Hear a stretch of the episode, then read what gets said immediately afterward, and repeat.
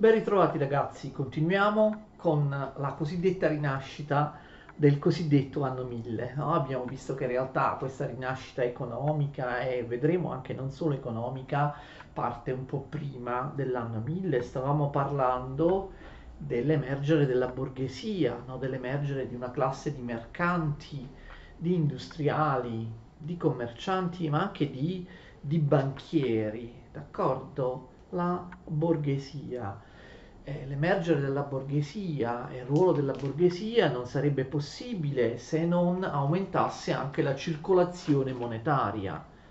Gli scambi commerciali diventano sempre più a lungo raggio, ci vogliono ovviamente le, le monete. Nell'alto medioevo, prima dell'anno 1000, la circolazione monetaria era molto, molto scarsa. Adesso non, le monete non servono solo ad acquistare e vendere, attenzione, anche ad investire, investire somme, d'accordo, presso, presso le banche. Quindi eh, vengono coniate tante nuove monete. Oltre alle monete d'argento, che vi erano sempre state durante il Medioevo, vengono coniate anche monete d'oro, le prime nel XIII secolo, nel 200.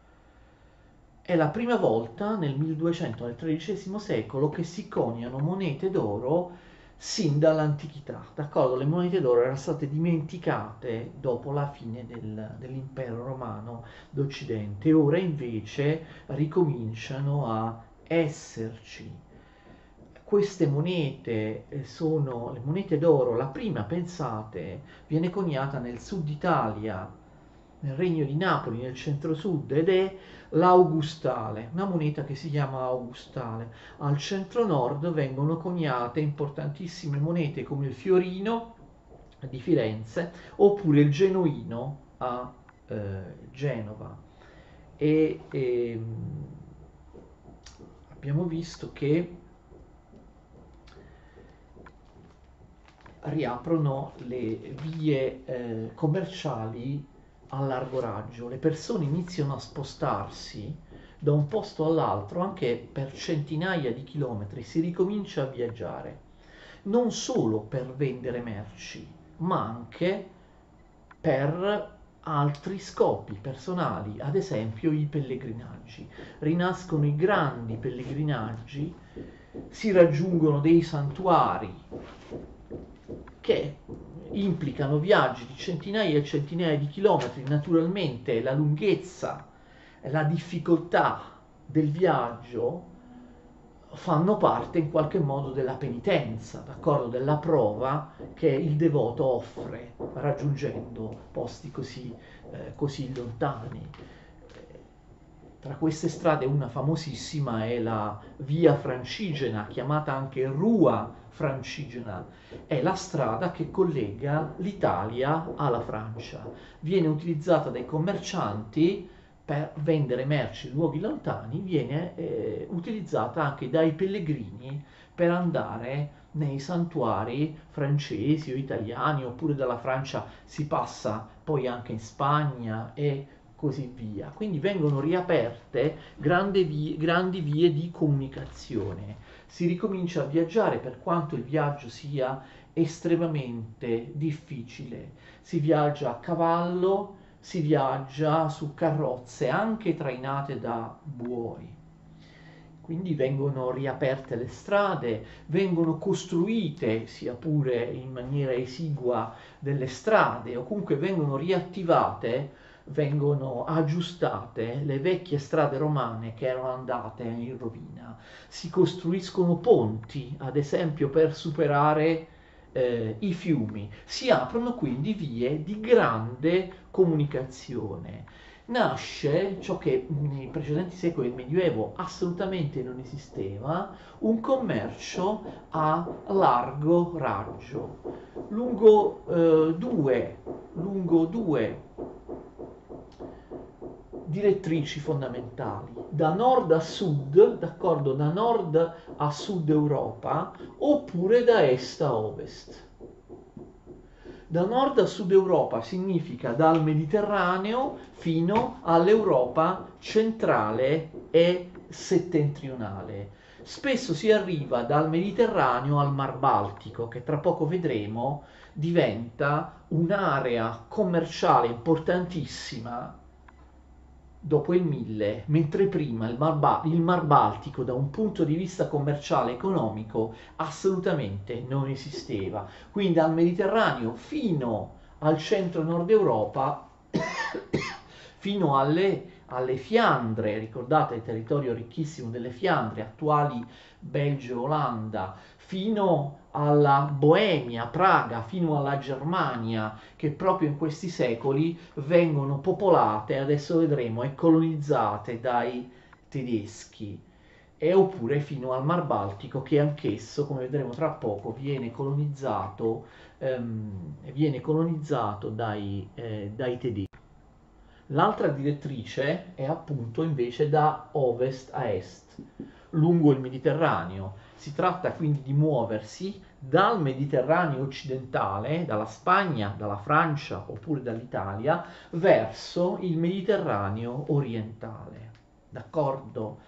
Fate attenzione, questo movimento implica che i mercanti cristiani, cattolici dell'Occidente, abbiamo visto, eh, vedremo, italiani, francesi, inglesi, vanno a commerciare, a vendere o ad acquistare merci con mercanti che eh, appartengono all'impero bizantino nel Mediterraneo orientale, sono quindi ortodossi, saranno ortodossi a partire dal, dal 1054, ma anche, attenzione, eh, i cattolici occidentali vanno a commerciare con gli infedeli, i cosiddetti infedeli, cioè con i, eh, le, le, entità islamiche che si trovano appunto eh, nel Mediterraneo, in Africa, nell'Africa, nell'Africa mediterranea oppure appunto nel Mediterraneo orientale, in Egitto, in Siria,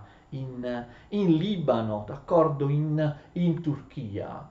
Ehm, e quindi si commercia anche con i propri nemici, si commercia con quelli contro cui eh, si eh, propongono le crociate. Vedremo che per quanto possa sembrare singolare, proprio il combattersi attraverso le crociate aprirà la possibilità a nuovi mercati, eh, cattolici, cristiani e ehm, islamici si combattono però cristiani e islamici iniziano anche a commerciare tra di loro. Questo lo vedremo anche meglio parlando delle, eh, delle crociate. Quindi abbiamo, siamo di fronte a quella che gli storici chiamano una rivoluzione commerciale in tutto l'Occidente. Si va dal Mediterraneo al nord Europa, si va a, in mare con eh, delle nuove più moderne navi dal Mediterraneo occidentale al Mediterraneo orientale. Mm, prima non, non, non, non, si viaggiava, d'accordo? Non vi era questo commercio a, a lunghe distanze. A partire dall'anno 1000 o anche prima, invece, eh, succede.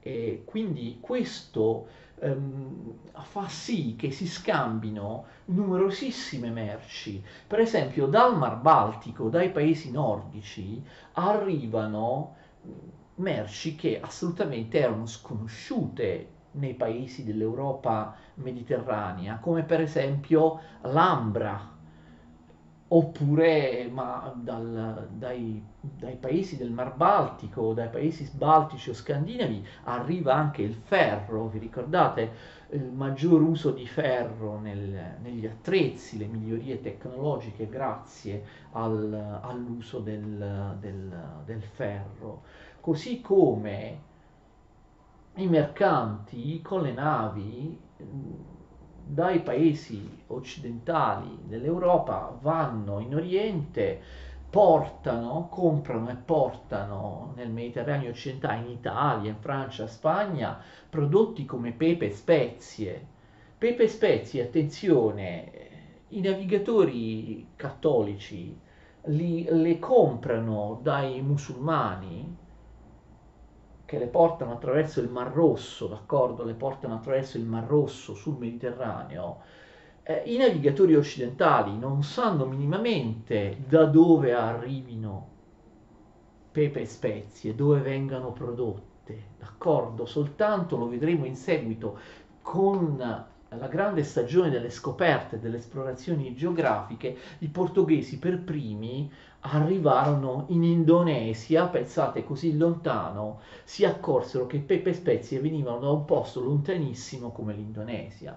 Questo è significativo, cioè il mercante, il navigatore dell'Europa occidentale cattolica va ad acquistare e poi a rivendere tutta una serie di merci, di prodotti che non sa da dove provengono, d'accordo? Cioè il mercante non entra assolutamente nella fase di produzione del, del, della merce che lui compra e poi rivende. La compra da qualcun altro, non la, non la va a comprare, capite, nel luogo di produzione che spesso non sa neanche dov'è è inimmaginabile che pepe e spezie vengano dalla lontanissima Indonesia.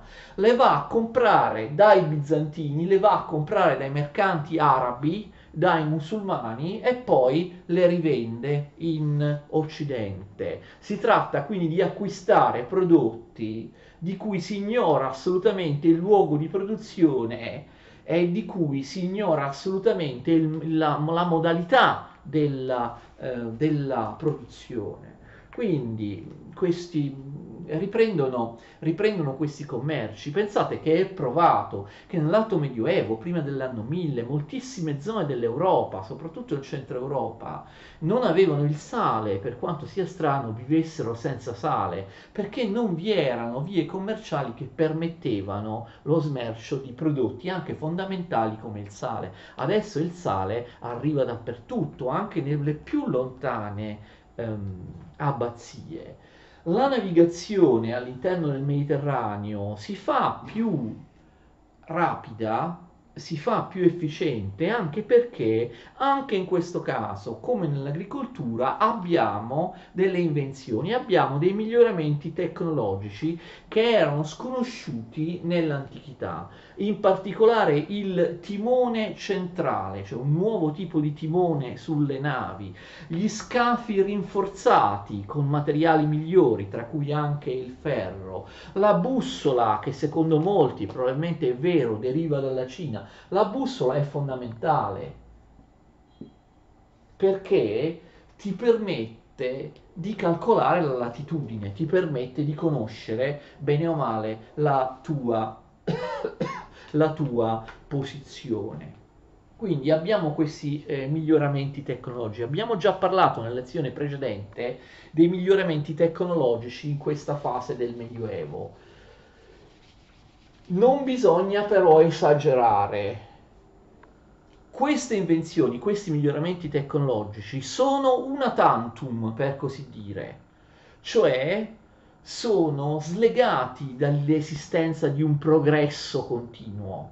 Non vi è ancora la rivoluzione industriale o la scienza moderna, quindi sì, si inventano, si inventano delle, degli oggetti, d'accordo? Ci sono dei miglioramenti eh, tecnologici, ma queste invenzioni sono isolate, non, non fanno parte di un progresso scientifico lineare, inarrestabile, d'accordo? Questo è molto importante, non vi è ancora la rivoluzione industriale, non vi è ancora la rivoluzione scientifica. Ci sono delle innovazioni, spesso restano isolate e non producono ulteriori innovazioni. Se le innovazioni nautiche che migliorano la navigazione che vi ho appena citato avvengono dopo l'anno 1000, tra il 1000 e il 1300, le innovazioni agricole, ve lo ricordate? Ve le ricordate? Le, l'aratro pesante, il collare rigido per il cavallo, il ferro di cavallo, eh, il mulino, eccetera. Tutte queste innovazioni agricole, attenzione, avvengono quasi tutte prima dell'anno 1000. Tra il 1000 e il 1300 non ci sarà più nessun miglioramento tecnologico in agricoltura. Questo è molto importante. Queste innovazioni si dice avvengono nell'anno 1000, non avvengono in maniera continua e progressiva. Molte di queste innovazioni, non quelle nautiche che ci saranno anche dopo l'anno 1000, le innovazioni agricole avvengono tutte prima dell'anno 1000 o al massimo fino al 1100. Fate attenzione perché questo creerà squilibrio e crisi, cioè succederà che eh, la terra aumenta, abbiamo visto la terra coltivabile, aumenta enormemente la popolazione. A un certo punto però succederà, e questo innescherà, sarà uno dei motivi che innescherà la crisi del 300, lo vedremo parlando successive elezioni, del, in successive elezioni della crisi del 300, succederà che la popolazione continuerà ad aumentare mentre la produzione agricola a un certo punto si blocca perché, attenzione, la produzione agricola in una prima fase può darsi che sia aumentata, nel senso che è aumentata la quantità di cereali nella stessa unità di spazio. Però poi, capite, la produzione eh, agricola aumenta solo quantitativamente, non qualitativamente, perché non essendoci più innovazioni, i cereali, la produzione agricola finirà per aumentare solo perché aumentano le terre messe a coltura, capite? Quando le terre che si possono mettere a coltura finiranno, d'accordo, non puoi distruggere ulteriormente il bosco, non puoi non puoi ulteriormente mettere a coltura terre che sono difficilissime, allora succederà che non ci sarà più da mangiare per tutti, d'accordo? Cioè succede tra il 1000 e il 1300, lo vedremo, questo innescherà appunto la crisi del, 1000, del, del 300. La popolazione continua, continua, continua ad aumentare. Abbiamo visto che secondo gli storici aumenta dal 950 d.C. fino all'inizio del 300, per più di tre secoli. La popolazione continua ad aumentare però i cereali o quello che la popolazione può mangiare o la superficie coltivabile eh, continuano ad aumentare fino a un certo punto, ad un certo punto si blocca, perché ripeto, dopo il 1000 il 1100 non ci sono ulteriori innovazioni tecnologiche che aumentano la quantità di cereali nell'unità di spazio, i cereali aumentano solo aumentando lo spazio, cioè mettendo le terre a coltura a un certo punto queste terre la quantità di terre messe a cultura non sarà, non, si bloccherà, non potrà aumentare oltre un certo limite. Spero di essere stato chiaro. Quindi non bisogna sopravvalutare queste innovazioni tecnologiche. Queste innovazioni tecnologiche sono importanti, danno dei miglioramenti nel, nell'agricoltura, nella, nella, nella manifattura, certamente, però non innescano un progresso continuo e inarrestabile nel tempo. Quindi eh, l'apertura di grandi strade, di grandi strade, commer- strade, strade commerciali, di vie, grandi vie commerciali nell'Europa continentale, i prodotti eh, vengono spostati, vengono venduti anche per centinaia di chilometri, si può fare però soprattutto con prodotti leggeri, perché devono comunque essere trasportati dai cavalli, dalle carrozze trainate da cavalli o da buoi. Quindi si tratta comunque di eh, prodotti leggeri o che vengono spostati nel loro viaggio vengono, eh, vengono commercializzati, viaggiano in piccole quantità, chiaro? Non puoi trasportare una tonnellata di sale, potrai trasportare 15 kg di sale, d'accordo, per ogni mercante che si sposta. E poi ovviamente il commercio marittimo, importantissimo, e questo fa sì che anche il, l'Italia, le, le, città costiere diventino molto ricche, diventino centrale all'interno di questo nuovo sistema commerciale. Quindi la rivoluzione commerciale avviene in tutto l'Occidente, ma avviene soprattutto nelle città costiere. Soprattutto nel nord e centro Italia si creano le famose repubbliche marinare, città libere che si autogovernano. Repubbliche marinare. Le repubbliche marinare principali sono, forse le conoscete, Venezia, Genova e Pisa. Nell'Italia centro settentrionale esistono anche repubbliche marinare nel, in, ehm, in, Italia meridionale, ma eh, sono meno importanti. C'è Amalfi che però verrà ben presto ridimensionata e sconfitta da queste tre repubbliche marinare del centro-nord. Ci sono anche Napoli o Capua. Sono tutte città che si autogovernano, sono delle repubbliche, perché riescono a di fatto ad essere indipendenti sia dai principati longobardi della Campania come Salerno e Benevento, sia dall'impero bizantino, quindi si autonomizzano Amalfi, Napoli o Capua, ma sono repubbliche marinare di, eh, di minore importanza. D'accordo? Dopo il 1050 Pisa, Genova e Venezia si affermano, creano dei veri e propri mh, imperi, imperi eh, marittimi. Eh, in particolare i pisani e i genovesi si alleano, Pisa e Genova, nel 1015-1016 per eliminare la pirateria saracena, la pirateria degli arabi che vengono eh, provengono soprattutto dalla Tunisia. I saraceni avevano conquistato sia la Sardegna sia la Corsica, quindi Pisa e Genova si accordano perché giustamente pensano che preliminarmente per poter commerciare insomma liberamente in pace nel Mediterraneo bisogna scacciare questi saraceni quindi alleati pisani e genovesi nel 1000 ehm, nel 1016 riescono a espellere, a cacciare i saraceni dalla Sardegna e la Sardegna passa a Pisa, viene occupata dalla Repubblica Marinara di Pisa, poi i saraceni vengono anche cacciati dalla Corsica. A un cer- questo punto le navi pisane e genovesi arrivano un po' dappertutto nel Mediterraneo. Le navi pisane arrivano a commerciare, a combattere, ma anche a commerciare in Tunisia oppure oppure in Sicilia, d'accordo?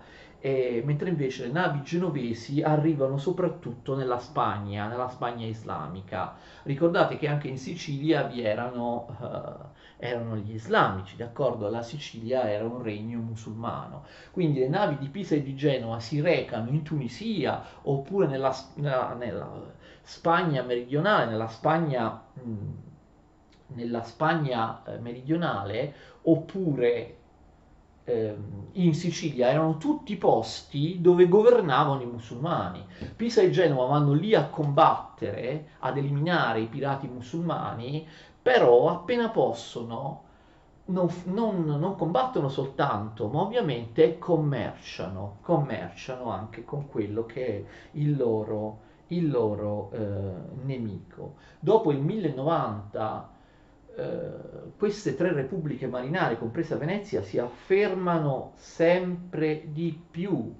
Addirittura Venezia crea un vero e proprio impero marittimo nel Mediterraneo orientale, iniziando a occupare una serie di isolette di fronte alla Grecia e addirittura Venezia ottiene un privilegio commerciale di grandissima importanza dall'imperatore bizantino, dall'imperatore dell'impero romano di, Le, di, d'Oriente, Alessio Comneno. Alessio Comneno concede a Venezia di avere degli, ehm, degli, degli, empori a Costantinopoli, nella capitale dell'impero bizantino. Un intero quartiere, come dire, della capitale Costantinopoli sarà abitato, sarà appaltato ai veneziani, ai commercianti veneziani. Quindi questo è importantissimo per, per Venezia e quindi ehm,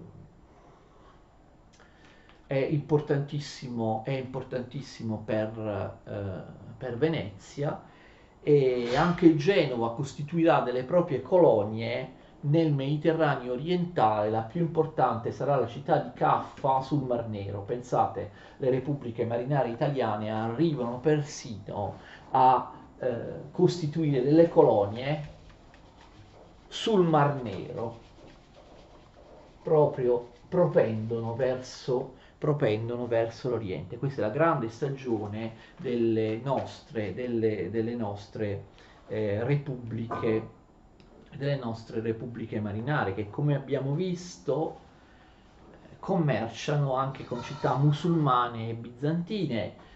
Ci furono vari editti da parte di alcuni papi che condannarono questo commercio. Il papa diceva: Eh no, ma quelli sono nostri nemici, sono infedeli, sono, sono musulmani, lì c'è l'Islam, non bisogna andare a fare affari con l'Islam, a commerciare con l'Islam.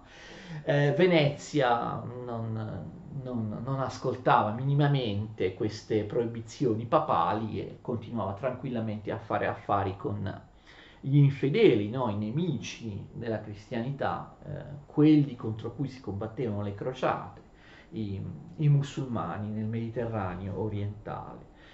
Importante che intorno all'anno 1000 o poco dopo vi è anche un certo rinascito del diritto e della cultura, cioè il, non c'è solo una, un arricchimento economico, diri- si ricomincia a scrivere, si ricominciano a scrivere grandi trattati di sistemazione delle leggi.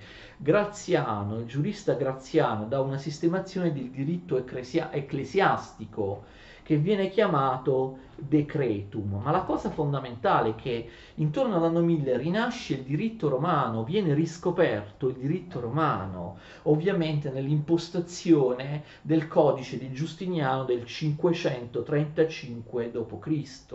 Si inizia a parlare di diritto comune europeo, viene riscoperto dovunque applicato il diritto romano non proprio dovunque, non in Inghilterra per esempio, che continuerà ad avere un proprio, una propria tradizione di diritto, la cosiddetta common law, la legge consuetudinaria. Nascono le università nel XII secolo, le primissime università sembrano risalire alla metà del XII secolo, al 1150 circa, la più antica di tutte forse è Bologna, eh, in Italia, ma poi nascono università a Parigi, a Oxford, a Cambridge, a Montpellier, sempre in Francia, mm, a Siviglia in, in Spagna, a Coimbra in Portogallo, oppure anche in Germania, la prima università in Germania nasce a, a Colonia d'accordo? Alberto Magno fonda l'Università di Colonia, si fa aiutare dal suo discepolo Tommaso d'Aquino, Tommaso d'Aquino dal Lazio, da, dal, dal Lazio intraprende un lungo viaggio, lungo e difficile, fino in Germania, fino a Colonia, per aiutare Alberto Magno a fondare l'Università di Colonia. Poi Tommaso d'Aquino andrà anche a Parigi per eh, inaugurare la facoltà di teologia di Parigi e quindi una diffusione del sapere, eh, una circolazione anche di, delle, delle, delle, delle, idee, d'accordo, dei manoscritti. Eh, dei libri a stampa, gli incunaboli, che sono molto, molto rari perché non esiste ancora la stampa a caratteri, a caratteri mobili. C'è un rapporto diretto nell'università tra magistri, professori e discepoli, gli studenti si mettono d'accordo tra di loro tu studente di che lezioni hai bisogno, quanto mi paghi, io ti impartisco quel ciclo di lezioni. È tutto molto libero all'interno delle università. Le università si questo lo vedremo anche in filosofia medievale, si nascono dalle scuole, prima c'erano le scuole monastiche, cioè erano solo i monaci a volte a insegnare a leggere e scrivere o a insegnare qualcosa di cultura. Poi, lo sapete, i centri culturali dopo l'anno 1000 non sono più monasteri inaccessibili, posti in località difficili, difficili da raggiungere la cultura si sposta anche nelle città e quindi anche le scuole dai monasteri si spostano alle cattedrali. Le scuole cattedralis, le, le scuole della cattedrale, sono l'embrione dell'università. Vicino alla cattedrale, in, in alcune città di solito vicino alla cattedrale c'è anche ovviamente la residenza del vescovo, la Chiesa Cattolica decide di far nascere delle scuole. Queste scuole poi si autonomizzeranno e diventeranno le universitates, d'accordo? Le università degli, degli studi. Le università spesso si specializzano per materia, Bologna era molto importante nella giurisprudenza, Oxford per esempio e Cambridge erano importanti per le scienze naturali, per la fisica, Parigi per la teologia, la scuola salernitana è la prima università di medicina e così via. Quindi c'è un miglioramento culturale dopo l'anno 1000, vengono riscoperti i filosofi dell'antichità, filosofi come Aristotele, l'interpretazione cristiana di Aristotele dà luogo a una grandissima corrente di filosofia medievale, la cosiddetta scolastica, siccome era l'unica corrente filosofica accettata nell'università, almeno quella ufficiale delle università, viene chiamata filosofia scolastica, proprio la filosofia delle scuole. È un'interpretazione, un piegare la dottrina di Aristotele al cristianesimo. Qualcuno dirà che la filosofia scolastica non è granché rispetto alla filosofia moderna, io non sono d'accordo, la filosofia scolastica è una filosofia comunque importante. Eh, di Aristotele si valuta anche la logica, si impara a ragionare, a, dei, de, a portare avanti delle argomentazioni retoriche. Quindi c'è un rinnovamento della filosofia e della teologia che passa appunto sotto il nome di, eh, di eh, scolastica. Quindi abbiamo, vedete, una certa rinascita, anche qui non bisogna esagerare, però abbiamo una certa rinascita anche da un punto di vista culturale, anche da un punto di vista della cultura.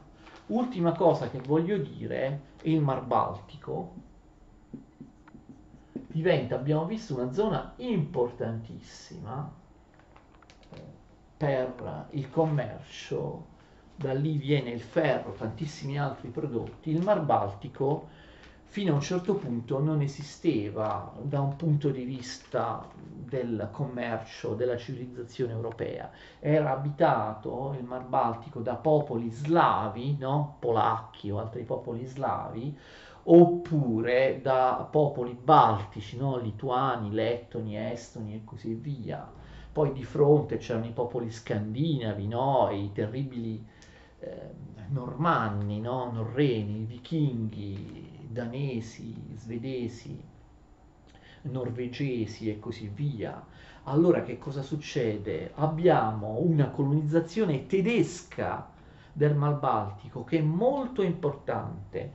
Già nel 929 l'imperatore di Germania Enrico I creò delle marche, d'accordo? Le marche sono dei territori di frontiera per cercare di espandere il cristianesimo, di evangelizzare popoli pagani, appunto gli slavi erano pagani, così come i popoli baltici che però non erano uh, slavi, così come i popoli scandinavi non erano slavi, erano germani. Comunque molti di questi erano ancora pagani. La marca di confine dello Schleswig lo so che è piuttosto difficile da scrivere. Lo Schleswig si chiama ancora adesso così ed è una regione che è al confine tra la Germania e la Danimarca. Quindi creare la marca dello Schleswig ovviamente significa da parte dell'imperatore di Germania Enrico I contenere i danesi, difendersi dalle aggressioni dei, eh, dei danesi. Così come la marca di Brandeburgo nella Germania orientale serviva a difendersi contro il popolo slavo dei Vendi, d'accordo? Dei Vendi. Naturalmente, pian piano, lo vedremo poi magari in un altro argomento, popoli come i danesi oppure i polacchi o altri popoli slavi vengono cristianizzati, diventano cattolici, quindi questo è un grande successo naturalmente della Chiesa Cattolica, dei monaci che vanno lì a evangelizzare, che sono ovviamente sostenuti dagli imperatori tedeschi. Eh, Ottone I un successivo imperatore, Ottone I, di cui parleremo nel prossimo argomento, crea numerose altre marche in Germania e nei territori slavi, marche che si trovano tra, fiu- tra il fiume Elba, il fiume Oder e le montagne boeme. Quindi abbiamo una penetrazione massiccia, capite, di, di contadini tedeschi che vanno a colonizzare quelle terre e sono accompagnati non solo dai cavalieri, dai soldati che colonizzano, ma anche ovviamente dai monaci che vogliono evangelizzare, che vogliono convertire al cristianesimo, al cattolicesimo gli slavi e altri popoli pagani. Inizialmente questa penetrazione tedesca fallisce perché nel 983, attenzione, abbiamo una ribellione generale degli slavi, un'insurrezione generale degli slavi. La città di Brandeburgo viene distrutta e anche Mecklen- Mecklenburgo viene fortemente ridimensionata. Eh, quindi gli slavi si ribellano. Intorno all'anno 1000, infatti, abbiamo la creazione, o meglio il consolidamento di due regni slavi importantissimi, molto grandi, che continueranno a esistere per moltissimo tempo. La Polonia eh, e la Boemia, capitale Praga. Quindi due paesi slavi abitati da popoli slavi occidentali che per il momento resistono alla pressione tedesca.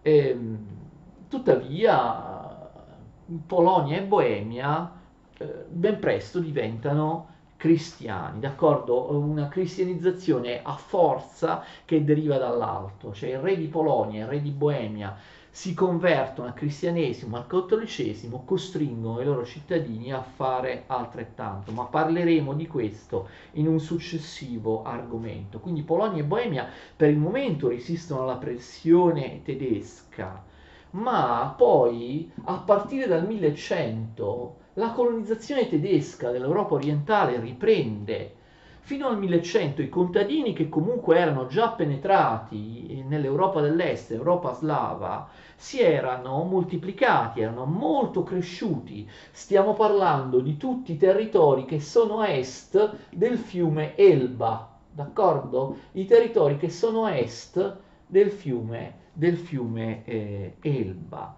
E allora si muovono i cavalieri feudali tedeschi e i monaci dopo il 1100 per un ulteriore tentativo di colonizzazione, di evangelizzazione. La cosa singolare è che si crea nella Germania est dell'Elba un feudalesimo, ovviamente come feudale, feudo vassallati che era l'organizzazione di tutta la Germania, ma pensate, un feudalesimo senza servitù i contadini sono liberi perché?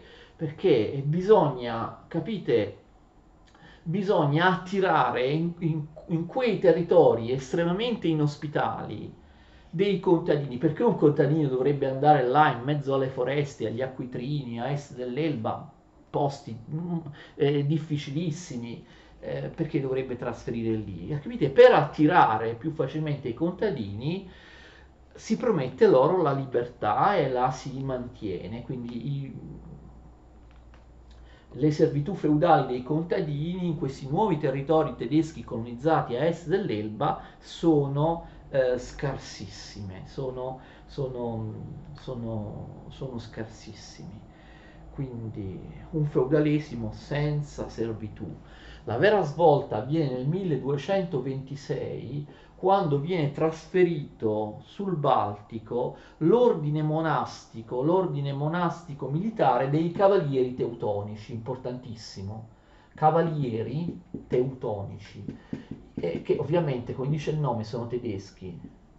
I cavalieri teutonici, attenzione, nel 1222 esistevano già, non sto dicendo che vengono fondati nel 1222, i cavalieri teutonici erano stati fondati molto tempo prima in Terra Santa a San Giovanni d'Acri perché era uno di quei, sapete come i templari, ne parleremo parlando delle crociate, erano uno di quegli ordini monastico-militari, li chiamiamo ordini militari, erano dei monaci ma combattevano, de, uno di quei, di quei eh, ordini eh, militari che combattevano eh, per liberare Gerusalemme, in generale la Terra Santa, dai, dai musulmani durante le crociate. E avevano anche la funzione di di eh, fare la guardia del corpo ai pellegrini, di difendere i pellegrini che dall'Occidente arrivavano in Terra Santa. Che succede? Vedremo con le crociate che a un certo punto eh, i cattolici occidentali perdono, eh, perdono Gerusalemme e gli altri territori, l'Islam diventa talmente forte che è impensabile andare avanti con le crociate, è impossibile conquistare qualche cosa e quindi molti si ritirano da lì naturalmente. I cavalieri teutonici vengono spostati, capite, dal Mediterraneo orientale, dalla Terra Santa, dalla Siria, dal Libano dal, da, da, eh, dalla Palestina vengono spostati e vengono spostati nel 1226 nel Baltico. Portano il loro spirito, spirito di crociata da Gerusalemme nel Baltico. Vedremo quando parleremo tra poco, tra poche lezioni delle, croci, delle crociate. Non bisogna pensare che le crociate siano solo quelle contro i musulmani per conquistare Gerusalemme o i posti vicini. Per crociata si intende qualunque guerra per esportare o difendere la fede cattolica.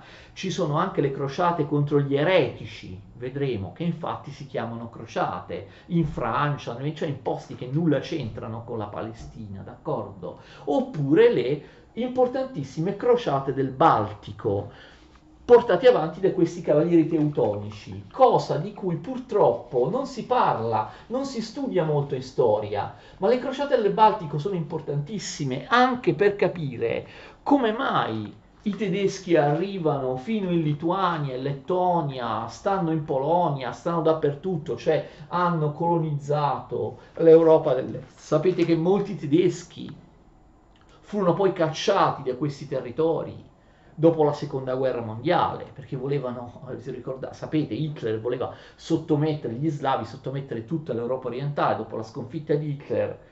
I cittadini tedeschi sono stati cacciati dalla Lituania, dalla, dalla, dalla Cecoslovacchia, che adesso si è divisa in Cechia e Slovacchia, dalla Polonia e, e così via, però per secoli la Pol- l'attuale Polonia era abitata per metà anche da tedeschi, così come ci sono città tedesche in, eh, in Lituania, d'accordo?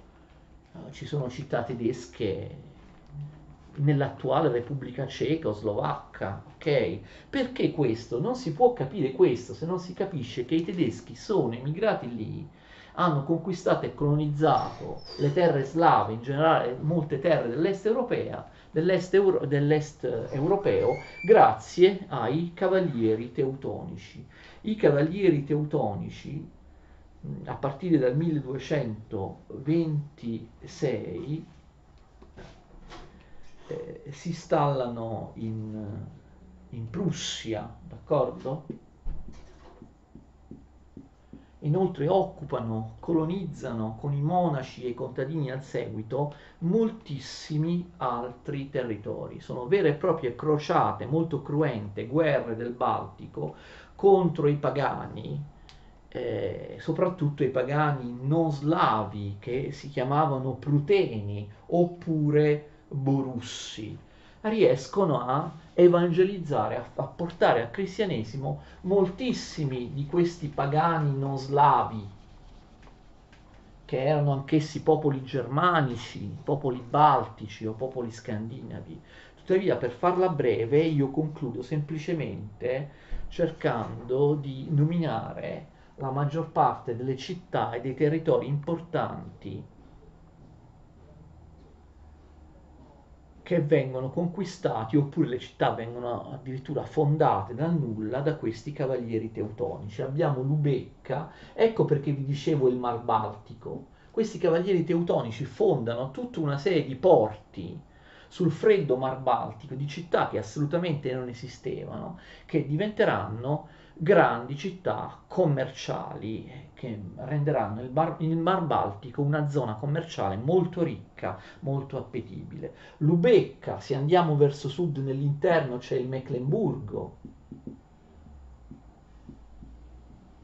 Se andiamo più a sud o comunque vicino al Mecklenburgo c'è il Brandeburgo. A sud del Brandeburgo c'è la Lusazia poi più a sud parte della Boemia viene conquistata e coltivata da contadini tedeschi, ma anche parte dell'Austria. Come vedete sono territori enormi, ma non è finito qui. Se andiamo, qui c'è la costa, no? E qui c'è il Mar Baltico. Lubecca, andiamo a est rispetto a Lubecca, c'è l'enorme territorio costiero della Pomerania, ok? dove i cavalieri teutonici fondano un'altra città importantissima, Stettino. A sud della Pomerania, a sud-est della Pomerania, c'è un altro territorio enorme, la Slesia, che viene anch'esso colonizzato dai eh, tedeschi. La Slesia però a lungo farà parte del regno di Boemia, non era Germania, capite? Siamo in territori che sono a est rispetto all'impero eh, germanico, che spesso non appartengono all'impero germanico. Siamo nel regno di Polonia o siamo nel regno di Boemia, eppure i tedeschi si installano qui. Stettino, andando ancora più a est, Danzica, abbiamo, come abbiamo detto, la Prussia colonizzata dai tedeschi. E la Prussia per secoli resterà inglobata nella Polonia. Ancora più a est, addirittura Riga. Sapete dov'è Riga? Nell'attuale Lettonia. Quindi si arriva anche nei paesi baltici. Quindi vedete, la colonizzazione dei cavalieri teutonici fa sì che moltissimi tedeschi, soprattutto contadini tedeschi, si spostino a est dell'Elba in una zona che prima di allora di tedesco non aveva assolutamente niente. Si tratta di una vera e propria penetrazione, di una colonizzazione da parte di eh, gruppi parlanti tedesco in, in, in zone eh, importantissime, abbiamo visto Slesia, Pomerania, Prussia, Brandeburgo, Mecklenburgo, Lusazia, tantissime zone, ma soprattutto vedete città fondate dai tedeschi sul Mar Baltico che prima non esistevano affatto, da ovest verso est, Lubecca, Stettino, Danzica, Riga, città fondate e abitate da tedeschi che eh, naturalmente eh, fanno scaturire una vena commerciale nel Mar Baltico e il Mar Baltico, come abbiamo detto in precedenza, diventa una zona eh, di enorme importanza da un punto di vista economico, da un punto di vista commerciale. Queste città, lo sapete adesso, tranne Lubecca, queste città dove si trovano in Lettonia oppure si trovano in Polonia, no? Stettino e Danzica, questo soprattutto per via degli eventi della seconda guerra mondiale, quando la Germania di Hitler perse i territori che adesso fanno parte, alcuni territori che adesso fanno parte della Polonia, ma anche successe che dopo la sconfitta della Germania, dopo la seconda guerra mondiale, considerando la, la, barbarie, gli eccidi, gli stermini che i tedeschi avevano perpetrato nei paesi slavi, è successo che tutti i tedeschi di Stettino, di Danzica, di Riga, oppure dei Sudeti, della Boemia e così via, della Slesia e della Pomerania, alla fine della seconda guerra mondiale sono stati scacciati d'accordo? Eh, la Polonia o altri paesi hanno detto, anche l'Unione Sovietica, dissero non ne vogliamo più sapere dei tedeschi, non sia mai, scatenano un'altra guerra con la scusa che che, che, che ci sono tedeschi dappertutto nell'est Europa. Sapete quale fu la scusa di Hitler per scatenare la seconda guerra mondiale, per invadere la Polonia? Hitler diceva la città di Danzica è tedesca, è abitata soprattutto da tedeschi, vogliamo riunirla alla Germania, capite?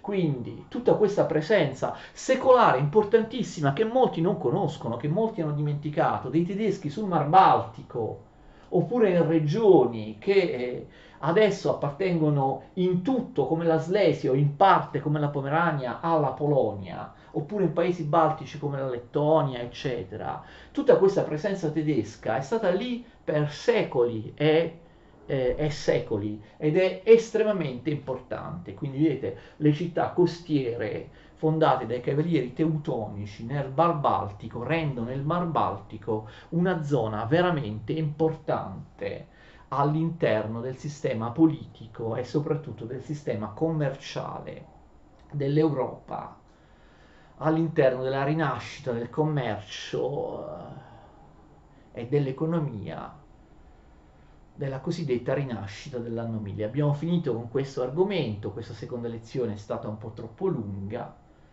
Continueremo con un secondo argomento, sempre partendo dall'anno 1000 o addirittura prima. Credo che la prossima volta inizieremo a parlare dell'impero germanico, del Sacro Romano Impero, insomma dei papi e degli imperatori tedeschi prima e dopo il 1000, papi e imperatori che spesso si scontrano tra di loro. Arrivederci, continuate a seguire gli argomenti di storia medievale.